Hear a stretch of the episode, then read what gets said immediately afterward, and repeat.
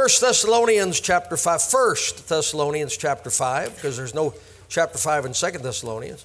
1 Thessalonians chapter 5 and Hebrews chapter number 2. Thank the Lord for the blood of his Son, the Lord Jesus Christ.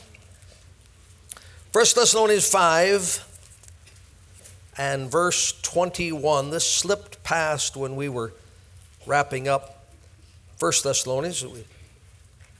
Bible says in verse 21, prove all things, hold fast that which is good. Hold fast that which is good.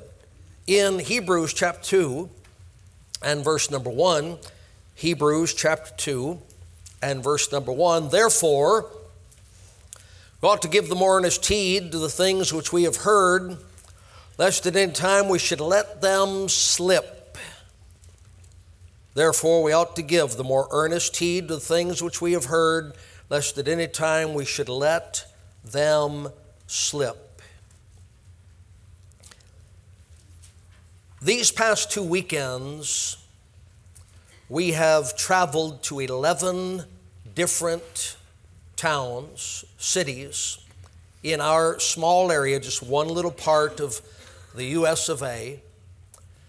And in those towns are hundreds and hundreds of churches, and in those towns are thousands and thousands of professing Christians. And lining those streets have been untold numbers of people, many of whom grew up in a Christian church many of whom grew up in a Bible teaching Sunday school, many of whom would, in some faint recollection, recall that at some point in time at a VBS or a Sunday school rally or a revival meeting, said some sort of a prayer to some sort of a Jesus and received some sort of a salvation. But I believe that what ails our land is not Republican politics and Democrat politics and Hollywood philosophy, and it's the fact that so many people once held a faith tightly and then held that faith loosely, and now it has all slipped through their fingers and fallen to the ground, and their hands are empty.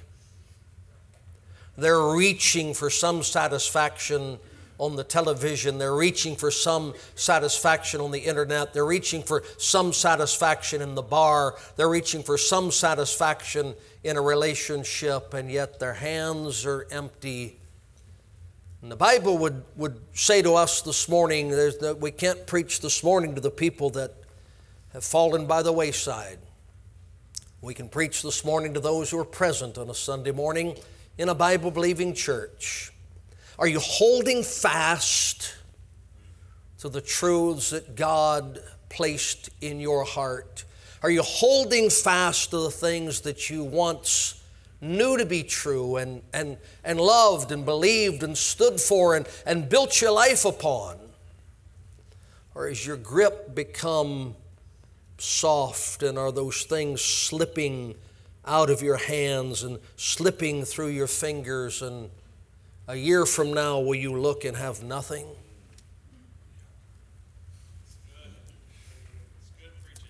There are some large, large, large church buildings throughout our town, our county, our state.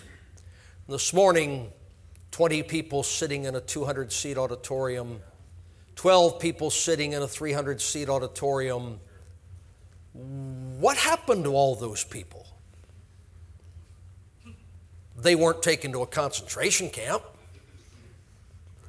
Christianity wasn't banned and they had to sacrifice their lives. Someone didn't come in and demand that they burn their Bibles and renounce Christ. No, somewhere along the way, Dad lost his grip.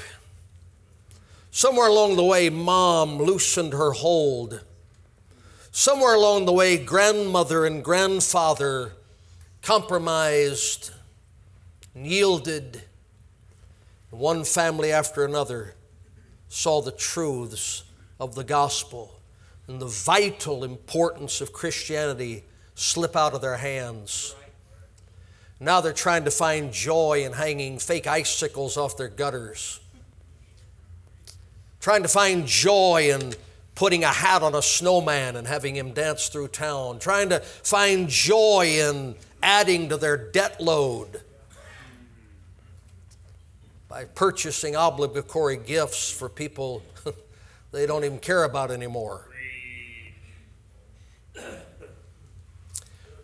What's happened in our land is not a, a rejection of biblical Christianity. It's a failure to appreciate its importance and its value and to hold on to it with tenacity and strength and determination. I don't know many people who have renounced Jesus Christ. I know a lot of people who have pushed him to the very farthest back closet of their home. I don't know many people who have denied that the Bible is the Word of God. Oh, they would still say, oh, yes, that's God's Word, but couldn't tell you the last time they read it. And I don't know many people that would call for the banishment of churches, but they've banished church from their life. And what I want to know tonight is are you the man who somehow slipped from the high scaffolding on the construction site and is clinging to that top bar of that. You're going to die if you lose your grip. How tenaciously would you hold to that in hopes of someone pulling you back up and getting you back to a place of safety? Or do you not realize the danger and you just kind of turned it loose and slipping and falling and hoping it'll be a soft landing. You know, somewhere this morning, somewhere this morning, a parent is deciding do I want to hold on to this Christianity thing? Do I want to let it slip and hope my children don't crash too hard?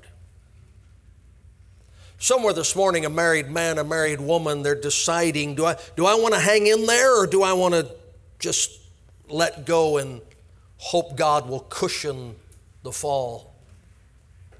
Those choices have been made by enough people by now that you, you should know how it turns out. Right. You shouldn't have to learn by experience. Yeah. Now, on the flip side of that,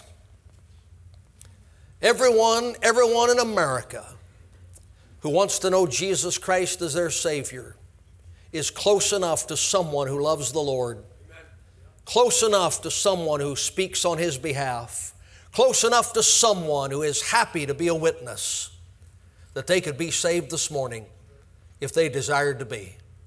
Thank God there are enough houses of worship left in this land where anyone that woke up this morning and said, I want a new life, I'm tired of this sin, could find a place where the Word of God is preached, where the Bible is upheld, and seek out that place and hear the truth and be saved. Thank God for it. What I want to know this morning, what I, what I hope to encourage you with this morning, you can live out your days holding fast to that which is good. Or you can join the ranks of those who loosened their grip and let it slip and fell by the wayside. You can be part of something that God is blessing and God is using all the way till you cross over the other side by death or by the rapture. Or you can just join that bunch of discontented people who murmur and complain about life and say, Oh, yeah, I used to be one of those Jesus people. I used to be one of those church people. Salvation's entirely up to God. Your victorious Christian life, much of it is in your hands. How, how badly do you want this thing? If a man came and tried to rob you of your possessions, would you hand them over or would you do what you could to defend them? If a man came, tried to take your wife from you, tried a woman came, tried to tried to beguile your husband away from you, how how strong would be your hold upon those vows that you made and that commitment that you made. I wonder this morning, the Bible, the Bible, how, how tightly are you clinging to the Word of God? The church that God put you in, how tightly are you clinging to that fellowship? The truths that you have learned that revolutionized your life as your life begins to become chaotic and in disarray and things seem to be un- unraveling. Could it, could it be that you've loosened your hold on the good things? There are four of them in particular the Bible mentions. Revelation chapter 3, let's go there. Revelation chapter number 3. God doesn't just tell us to hold fast that which is good, He identifies the very things. The Bible says in Revelation chapter 3, starting at verse number 7, to the angel of the church in Philadelphia, write these things saith he that is holy, he that is true, he that hath the key of David, he that openeth, and no man shutteth, and shutteth, and no man openeth. I know thy works. Behold, I have set before thee an open door, and no man can shut it.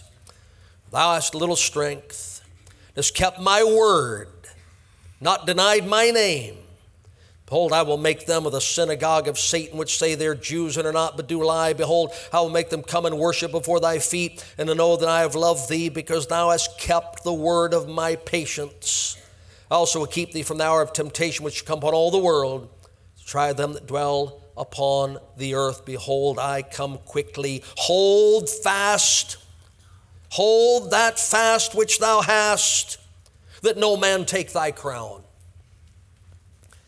God gave this church an open door and none could shut that door.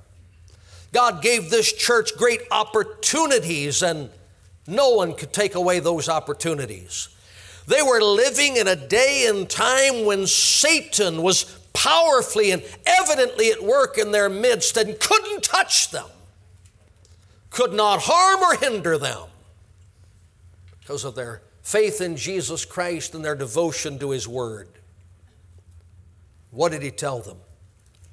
Don't let it go. Nobody can shut the door. You can lose your interest in walking through that door.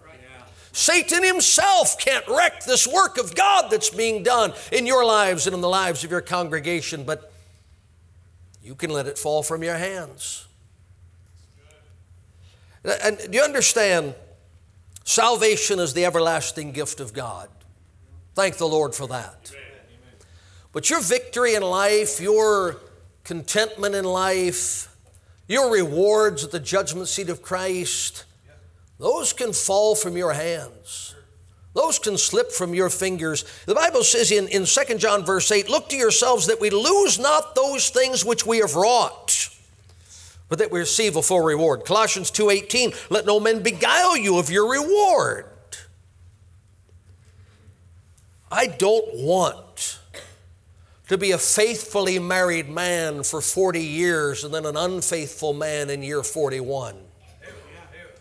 I don't want to be devoted to Jesus Christ when my babies are two and three years old and then they wonder what happened to dad when their babies are two and three years old. I don't want to be a pillar in God's church and then one day be the reason the supports were taken away and the church began to crumble. The Lord didn't write to the Laodiceans, He wrote to the Philadelphians. He didn't write to the carnal church, He wrote to the strongest and best church that He had. He said, I won't close the door. Satan can't stop you. But you need to hold on. You need to hold on to what I've given you. You need to hold on to what I've done for you. You need to hold on to the light and the truth and the fellowship and the blessings that are yours. Satan can't pry them out of your hand. But if you open your hand, they'll just fall out.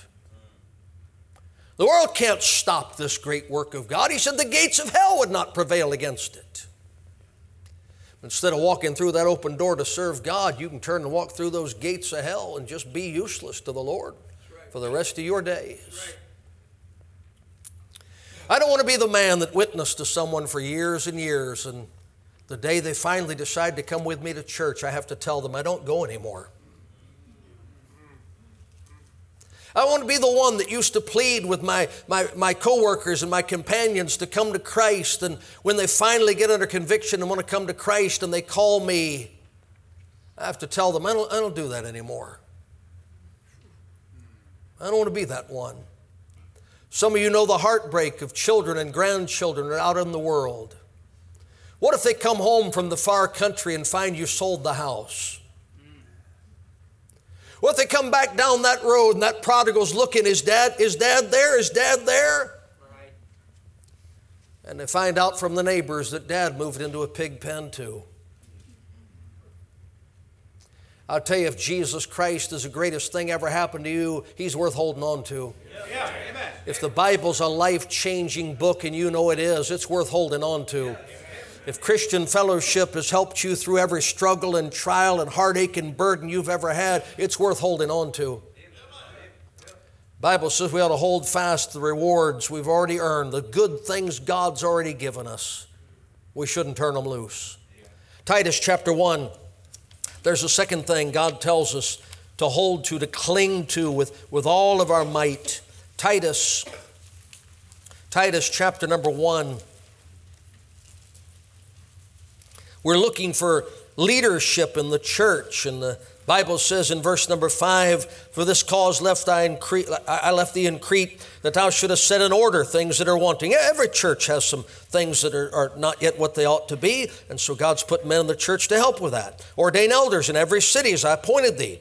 If any be blameless, the husband of one wife, having faithful children, not accused of riot or unruly, bishop must be blameless, a steward of God, not self willed, not soon angry, not given to wine, no striker, not given to filthy lucre, but a lover of hospitality, a lover of good men, sober, just, holy, temperate. So we're going to put people in leadership in our churches that have these things in their lives, that have let the Holy Spirit do these things in their lives. Verse 9 holding fast the faithful word as he hath been taught, that he may be able by sound doctrine both to exhort and to convince the gainsayers.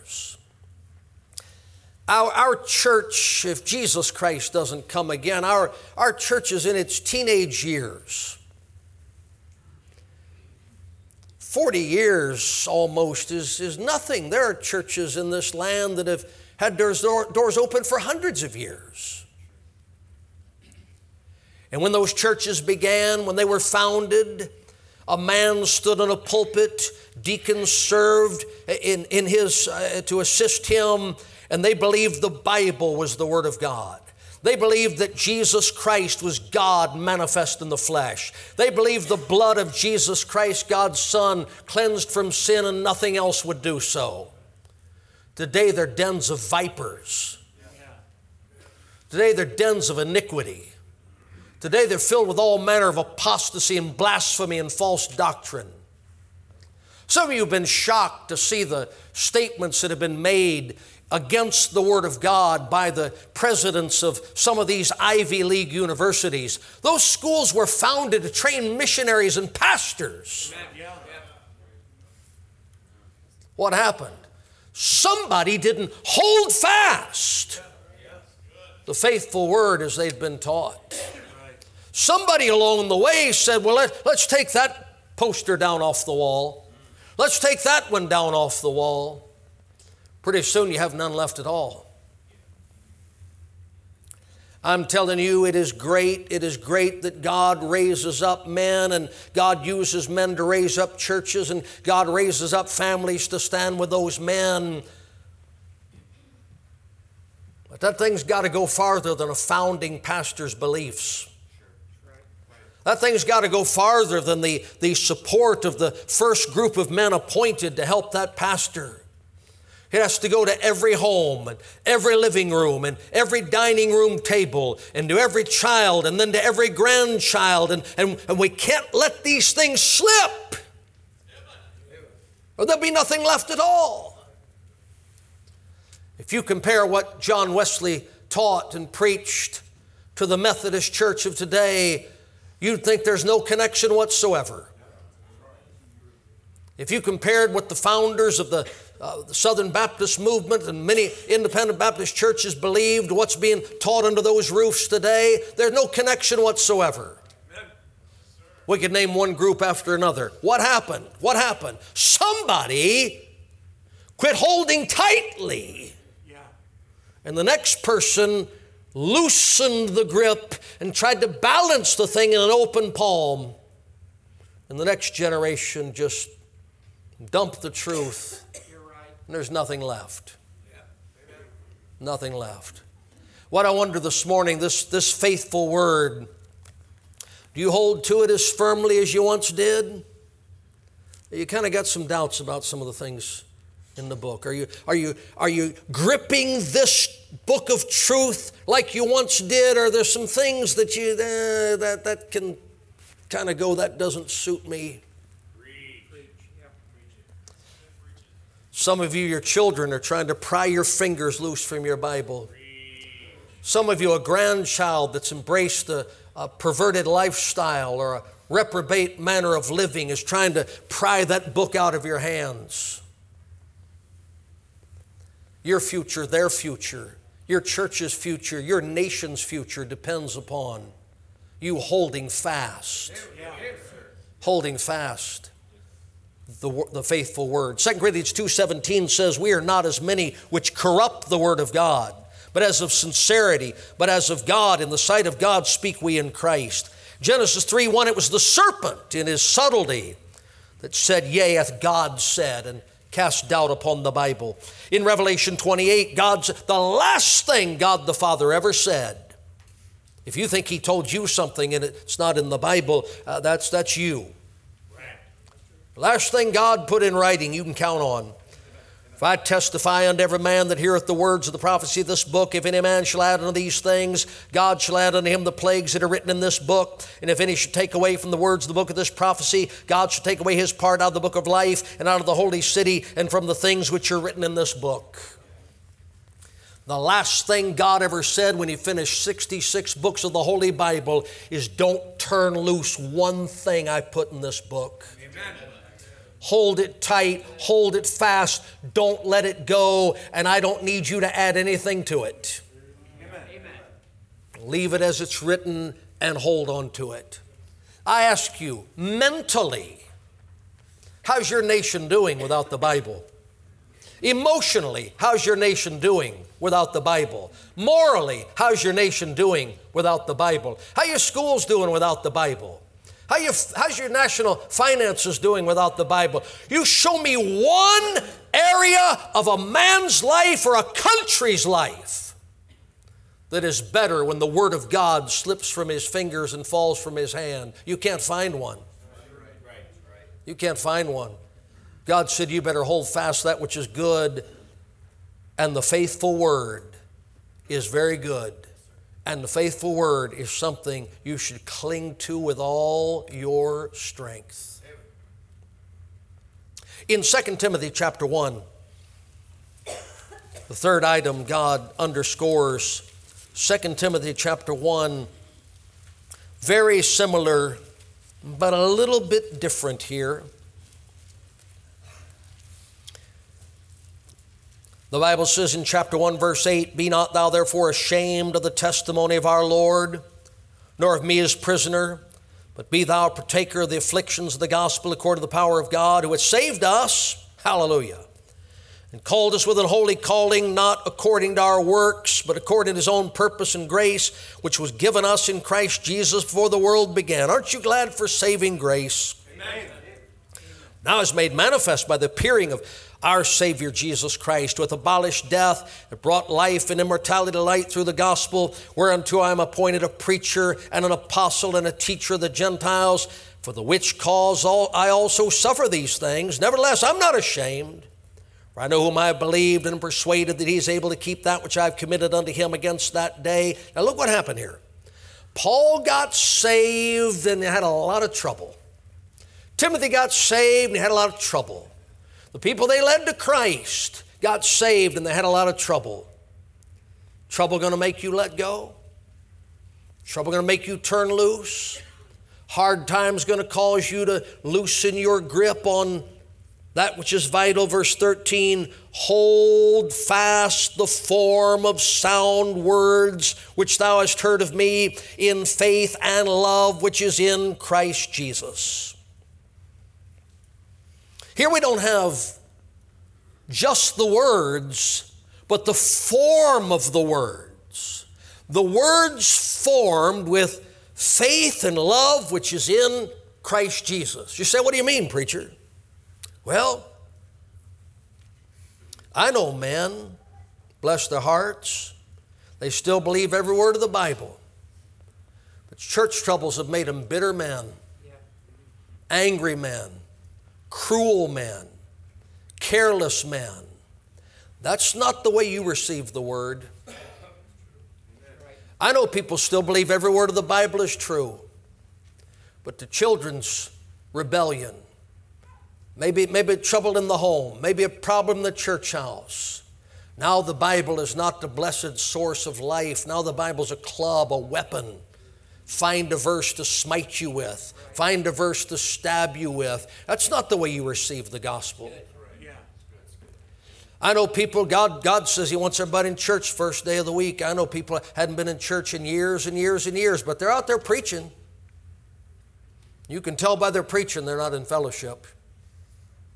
You can tell by their preaching they're not being taught the fruit of the Spirit. The message they preach, very angry, very bitter, very mean spirited, very calloused, very hard, very indifferent. You know, Paul went into a town like Thessalonica where they worshiped idols and didn't mock the people for their idolatry. He told them about Jesus Christ. He went into Athens, they had 12 gods and an unknown God, and Paul didn't make fun of their 12 gods. He said, I'm here to tell you about the unknown God. I'm here to let you know who He is. There was a riot in Ephesus. The people, listen, the people worshiped a, a, a meteorite. They worshiped a rock that fell down out of the sky and thought it represented the goddess Diana. Paul preached the gospel, preached salvation. People started getting saved. The merchants in the town started a, a riot. They arrested Paul and put him in the prison house. And when they settled that riot down, the town's clerk said, These men have not been blasphemers of your gods. The man in charge of the town that worshiped the goddess Diana said, These guys hadn't said one bad thing about the goddess Diana. Well, then what'd they say? They told him about something a lot better than a rock. Yeah. Something a lot better than a stone fell down out of the sky. The rock. The stone, the chief cornerstone, the Lord Jesus Christ.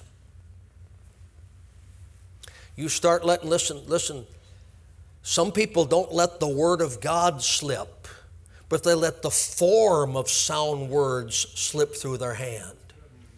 Now, the wife is posting Bible verses on the husband's shaving mirror, and the husband is dropping Bible verses in the wife's pocketbook, and none of it in love, none of it in grace. Children are being browbeaten with Bible verses by parents who don't live the Bible church members divided one side against another, about to split the church in two, and both of them quoting the Word of God in support of their carnality. What the Bible said? You ought to hold fast the Word of God, but you ought to hold fast the way Christ preached it, the way Paul preached it, the way the person who won you to Christ preached it. Somebody, listen, somebody came to you with the attitude some of these people have, you wouldn't have listened to them. You wouldn't have received it. Listen what the Bible says. Just, just let, me, let me read. Ephesians 4.15, but speaking the truth in love may grow up into him in all things, which is the head, even Christ. 2 Timothy 2.24, the servant of the Lord must not strive, but be gentle unto all men, apt to teach, patient, in meekness, instructing those that oppose themselves, if God peradventure will give them repentance to the acknowledging of the truth, and that they may recover themselves out of the snare of the devil, who are taken captive by him at his will. 2 Corinthians 3.12, seeing then that we have such hope, we use great plainness of speech Not as Moses put a veil over his face, the children of Israel cannot steadfastly look to the end of that which is abolished. We had a young man, uh, this many, many, many years ago in another town, starting another church. He went out with me to a shopping center and we're giving out gospel tracts in front of the store. And the prototypical little old lady pulled up in her car parked her car, got her pocketbook on her arm, got out of her car, and, and as she walked up so gingerly to get up onto the curb and across the sidewalk into the grocery store, this young man with a polite smile on his face said, Ma'am, can I give you some good news today about Jesus Christ? And she said, No, I don't want that. And he said, Then go to hell. Time out. thought we were a little better prepared for this, but apparently we're not. We don't want that lady to go to hell. Well, no, I take it back. I didn't want that lady to go to hell. He apparently did. you know what he did? He spoke the truth, but not in love. He spoke the gospel, or, or a minimal attempt to give the gospel, but not with charity and meekness. Yeah. Yeah. And so the Christian who first offered this woman the gospel then became the Christian who gave her good reason to reject it. Yeah. Mm. We don't do that.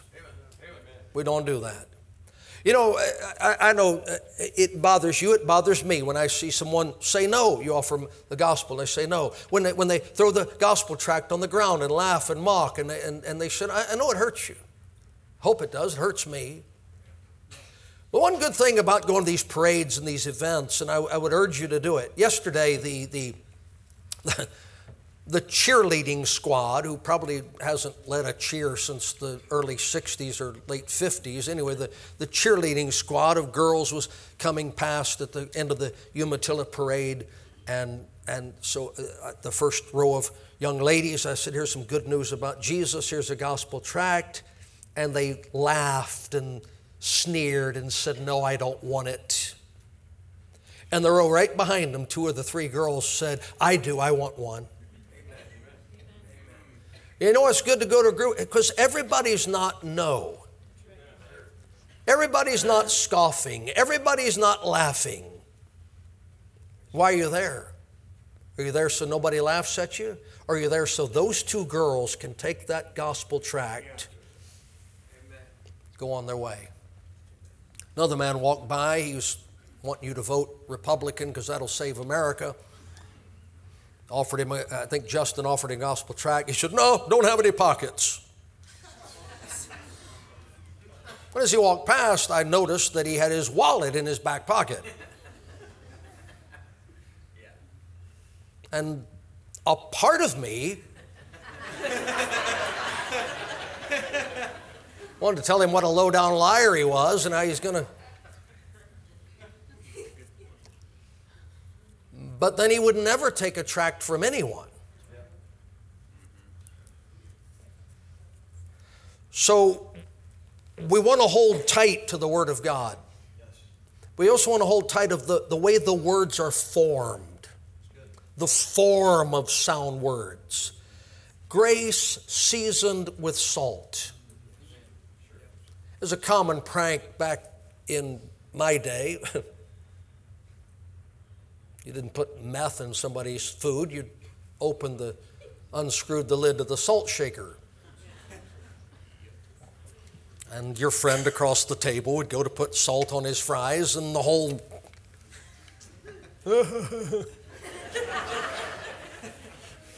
Low end humor.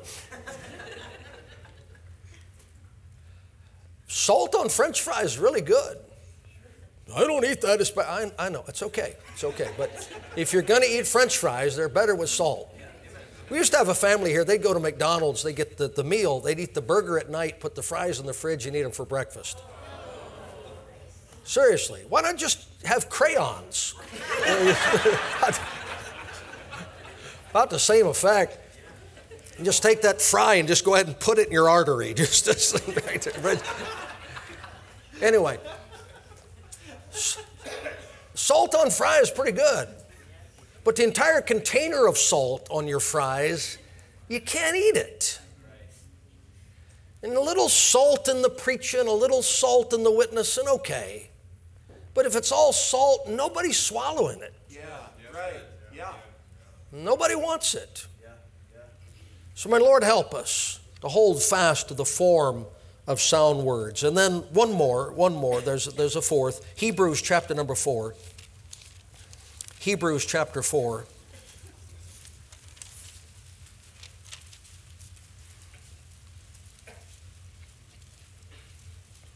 We know these verses about the Bible. Verse number 12 For the word of God is quick and powerful and sharper than a two edged sword, piercing even dividing asunder of soul and spirit, the joints and marrow, and is a discerner of the thoughts and intents of the heart. Neither is any creature not manifest in his sight, but all things are naked and open unto the eyes of him with whom we have to do. Seeing then that we have a great high priest, Brother Jake sang about that this morning, that has passed into the heavens, Jesus, the Son of God, let us hold fast our profession. Have you ever professed Christ as your Savior? Hold on to that. Have you ever told anyone that Jesus Christ changed your life? Hold on to that. Have you ever told a family member that Jesus delivered you from, from that sin and that habit and that vice and you'll never go back? Don't go back. Hold on to it. Hold on to it. I'm thankful by the grace of God, many of my family members have been saved. But I'm also thankful by the grace of God that those who are not yet saved know I didn't try it and find I didn't like it. I didn't try it and find the world was better. I'm glad they know that years and years and decades and decades later, this profession of faith is worth hanging on to. Amen. Praise the Lord. I'm so thankful I can go back to my hometown and run into people knew me, knew my family, knew, knew my former manner of living. And when they ask, is he still preaching? I'm glad the answer is not no, he's in the bar. Amen. No, he gave it up. No, he's gone back to the old way. Let us hold fast our profession. Yesterday at one of the parades, we were told by a church group that we're not doing our duty to America. So we're not involved enough in local politics. I've read this New Testament from one end to the other more times than I can count. I don't find that. I find my duty is to tell this world what Jesus Christ did for me, what Jesus Christ can do for them, how the blood of Jesus Christ, God's Son, can cleanse them from all sin, save their life, change their outlook, and that'll fix the politics. I don't want to let that go. I don't want to let that go. I don't know who your favorite candidate is. But whoever he is or she is, you've had to apologize for them at one time or another. I've never had to apologize for Jesus Christ. Not one time. You bicycle boys, you got to apologize for what Joe Smith taught and how Joe Smith lived. I don't have to apologize for Jesus Christ. We hadn't had to change our church because Jesus is no longer socially acceptable. I'm going to hang on to that. I got some very early memories. Have trouble finding the keys now and then, but early memories are there. We made our first trip to see the ocean. I was three and a half years old. We were down in the Florida Keys. I was standing in the, about waist deep in the water, remember it so well. And a big wave came washed over me, pushed me under and out. I can still feel it. Out began that, that flow. You've, you've felt that flow as the water's going out. And I don't know which way is up. I don't know which way is down. I've, I've not learned to swim yet. And all I remember is feeling my father's arm shoot down through that water, his hand take hold of my arm, and feeling him holding me as that water pulled and pulled and pulled against me, and him lifting me up out of that water. He held on to me like he didn't want to lose me. The grip he had on my arm said to me, This is important. What I wonder today is, is the current of this society, the current of the world in which you live, is trying to sweep you out in that dark, deep ocean. What I want to know is how tightly are you going to hold on to the Word of God, to your profession of faith, to the Christian life you've established, the church God puts you in? Does it mean enough to you to hang on to that thing? That's what God asks. Let us hold fast our profession. I think people fall out of church because they got a loose grip on it. I think people lose their testimony because it's not, it's just kind of sitting in the palm of their hand. It's not really something they hold to. If you were in a crowd, you felt somebody trying to pull your purse off your shoulder, you'd grab it. You're in a crowded place and somebody tried to snatch one of your children, you'd wrap your arms around them, hold on to them with everything you got.